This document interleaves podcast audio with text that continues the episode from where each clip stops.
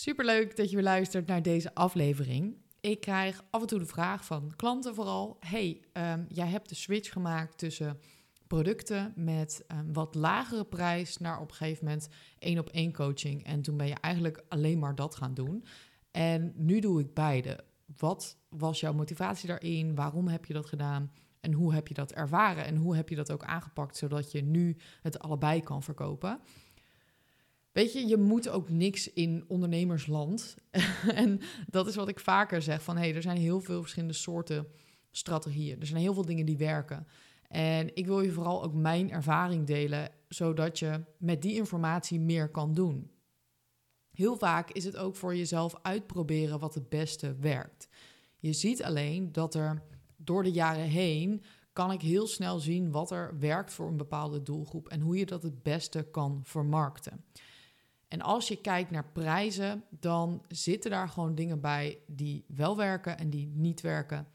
Want ik ken ondernemers die heel veel verdienen met alleen maar hele lage um, investeringen. Dus bijvoorbeeld alleen maar trainingen van 10 euro. Of um, ja, dat is bijvoorbeeld een training van 50 euro maken. Dus echt lage prijsde producten, die kunnen supergoed verkopen. Alleen daar heb je natuurlijk meer mensen voor nodig dan als jij een traject van 1000 euro verkoopt en jij wilt 10.000 euro omzet maken, dan heb je er maar 10 nodig per maand. Terwijl als jij zegt, ik heb een cursus van 7 euro, ja, dan kijk je natuurlijk naar veel grotere aantallen die je moet gaan draaien. Waardoor je een andere strategie nodig hebt om die mensen ja, binnen te halen eigenlijk. Want op het moment dat jij een 1000 euro aanbod hebt, dan zal je ook een ander verkoopproces moeten hebben dan als jij iets van 7 euro hebt. Ik heb het allebei gehad. Ik heb een Reels training van 7 euro gehad. Ik heb een Instagram 10-daagse cursus gehad van 80 euro. Ik heb een training van 300 euro gegeven. En ik heb trajecten van 9000 euro of zelfs meer verkocht. Dus ik heb echt in verschillende ja, um, ranges gezeten van prijs. En wat er heel vaak wordt gezegd is: hey, op het moment dat jij lage prijzen uh, dan zit er iets fout in jouw money mindset. Um, ja, daar ben ik het aan de ene kant mee eens. Maar aan de andere kant is het ook gewoon zo dat je niet altijd alleen maar continu je prijzen hoeft te verhogen. Um, ik geloof er namelijk in dat ik jou echt in één dag kan ik jou zeggen: je kan je aanbod verhogen naar 30.000 euro. En ik garandeer je dat ga je een keer verkopen. Dus het is niet dat dat onmogelijk is. En ja, dat heeft echt met mindset te maken. Omdat jij het vertrouwen in jezelf moet hebben dat je dat kan en dat je dat waard bent. En dat zit echt in je mindset.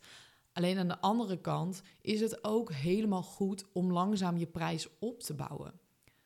Want dat heeft te maken met onzekerheid. Met hey, weet je, ik heb het nog niet vaak verkocht en ik wil eerst de zekerheid hebben dat het werkt. Dat wat ik verkoop ook werkt bij mijn klanten. En dat je dat voelt is helemaal niet gek. Ik verhoog mijn prijzen vaak ook op basis van de resultaten die er weer opnieuw uitkomen. Want ik geloof in wat ik doe.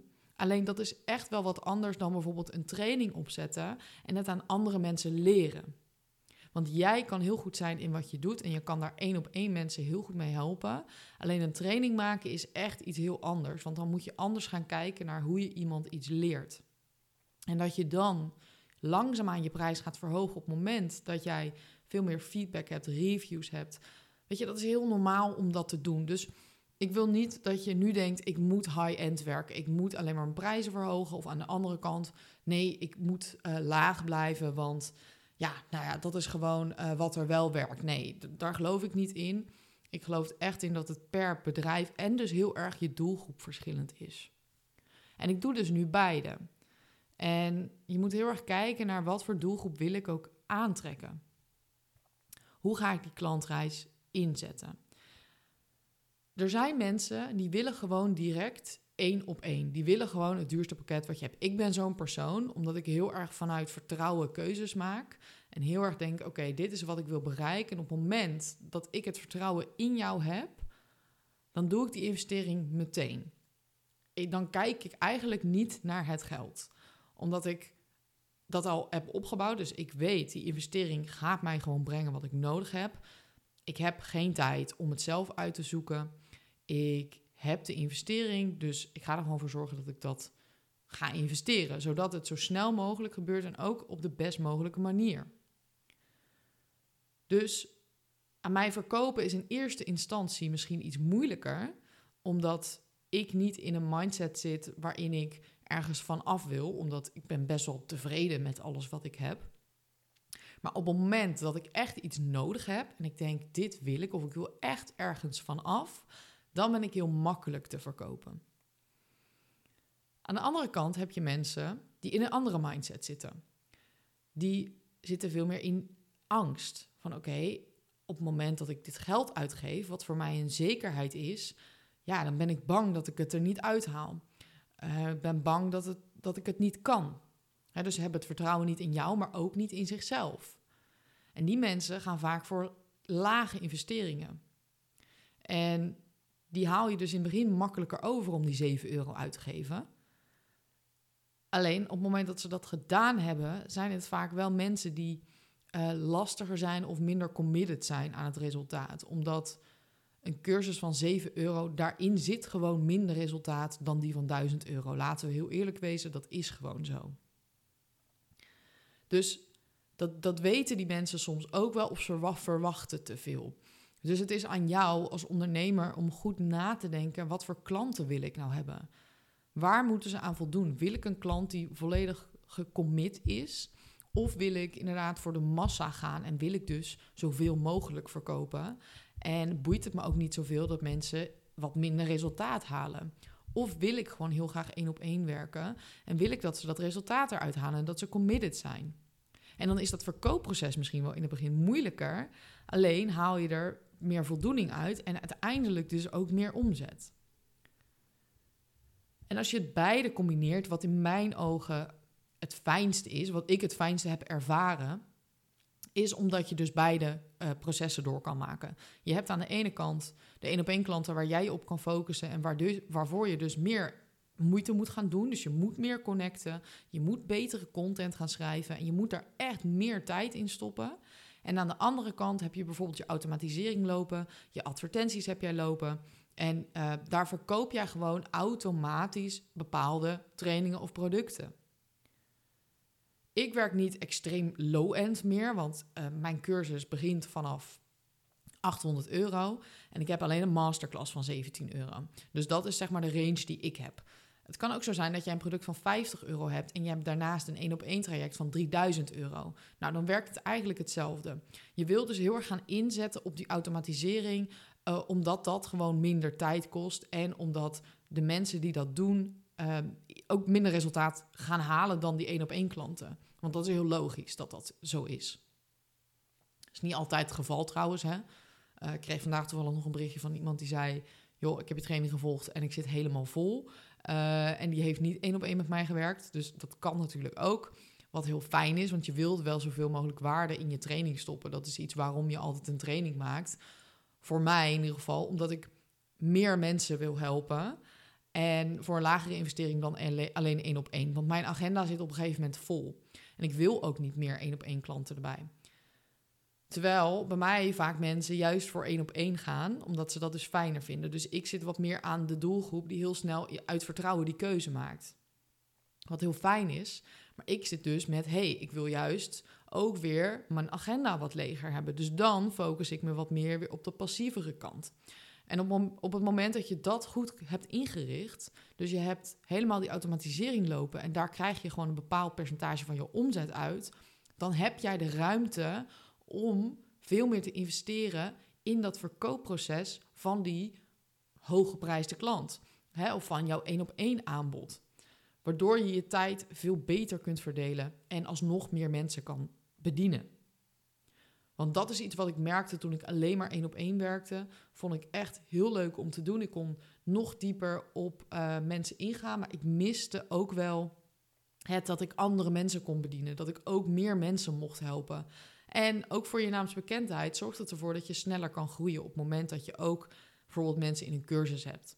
Want er kunnen meer mensen tegelijk in en die kan je dan allemaal helpen. Die laten reviews achter, die zien jouw naam, die weten dat je goed bent en zo gaat jouw naam ook sneller verspreiden. Dus als je kijkt naar hogere of lager geprijsde aan, een aanbod of product. Uh, kijk vooral naar, oké, wat voor doelgroep wil ik aanspreken? Hoe wil ik mijn tijd indelen? Hoe effectief wil ik zijn hierin? En doe ook wat goed voelt. En daarin moet je dan eerst wel gaan voelen van... hé, hey, oké, is dit niet omdat ik vanuit angst nu niet een hogere prijs durf te vragen? Maar is dit bijvoorbeeld omdat ik uh, nu hiermee wil starten? Ik wil nu gewoon deze prijs vragen en daarna verhoog ik het wel. Wat je ook kan doen is gewoon in het fucking diepe springen en gewoon die prijs verhogen. En kijk maar wat er gebeurt. En ik geloof gewoon niet in dat je oneindig ook je prijs kan verhogen. En dat dat op een gegeven moment zo uit verhouding gaat um, dat het voor jezelf niet meer goed voelt. En dat is heel belangrijk waar je gewoon voor moet waken in deze wereld van ondernemers. Waarbij we ook allemaal de prijzen aan het verhogen zijn. En ja, dat is een heel ander onderwerp, dus ik ga er nu niet te veel op in. Um, maar als je dus kijkt naar hoge en lage prijzen, kijk vooral naar de doelgroep. Wie wil je aantrekken? Wat voor klanten wil je? Merk je dat je klanten hebt waar je geen energie van krijgt, die niet commit zijn, die bijvoorbeeld je cursus niet afmaken? Uh, verhoog je prijs. Zorg ervoor dat mensen namelijk denken: oké, maar nu ga ik het wel echt doen, want ik heb geïnvesteerd. Als je merkt dat uh, je klanten hebt die wel gecommit zijn en je hebt dus veel één op één klanten en je zegt, nou, ik wil eigenlijk meer passiever gaan werken, nou, dan kan je dus voor kiezen om een aanbod te maken wat lager geprijsd is.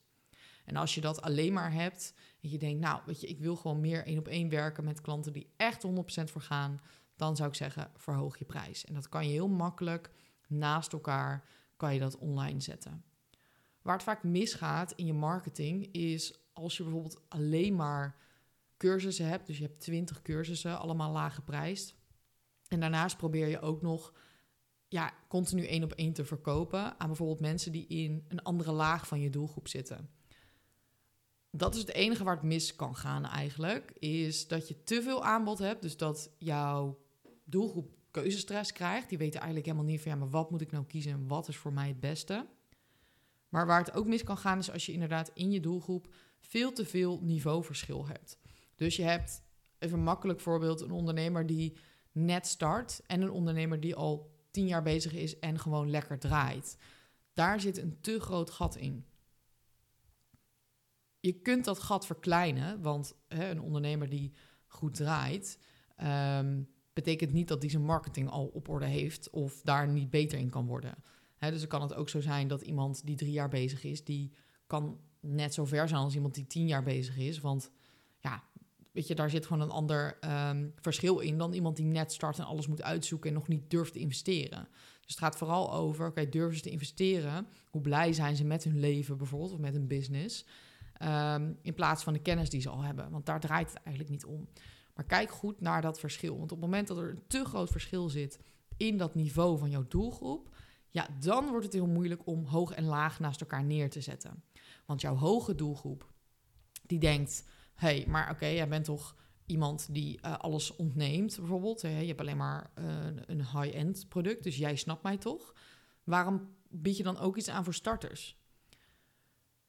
En dit is ook niet zwart-wit. Ik zeg niet dat dit niet kan werken, maar dit is wat ik heel vaak zie, wat er misgaat in je marketing en je het vooral ook voor jezelf moeilijker maakt omdat jij het liefst één ideale doelgroep wil hebben, waar je continu aan kan denken als je dus content schrijft en als je je aanbod schrijft. En als je dat door elkaar gaat gebruiken, ga je merken dat het gaat botsen. En dat je zelf niet zo goed meer weet, oh ja, is dit nou een probleem van mijn doelgroep of niet? En is dit nou echt waar ze over nadenken? Of is dat iemand die dus al vijf jaar geleden daarmee bezig was? Dus kijk vooral goed naar, is er niet een te groot gat in mijn doelgroep? En pas het daarop aan. En dat is het belangrijkste als je kijkt naar die hoge en lage prijzen naast elkaar. Kan je heel goed naast elkaar zetten, kan je heel goed vermarkten. Um, dat gaat echt prima, maar die doelgroep is heel belangrijk. wil je iemand die vanuit angst keuzes maakt? Wil je iemand die vanuit vertrouwen keuzes maakt? Wil je iemand die net begint? Wil je iemand die uh, heel veel zelfverzekerd is? Daar zit, zit een verschil in en daar moet je goed op letten ik hoop dat het je een beetje inzicht heeft gegeven. I know, het is een lekker warrig verhaal van hak op de tak. Um, maar dit is wel iets wat echt belangrijk is als je naar je aanbod gaat kijken. Ehm, en ik ben heel benieuwd uh, wat voor aanbod jij hebt. En mocht je hier nou niet uitkomen, laat me vooral even weten. Stuur me even een berichtje op Instagram, Debra-van der Heijden. En uh, dan uh, spreek je daar.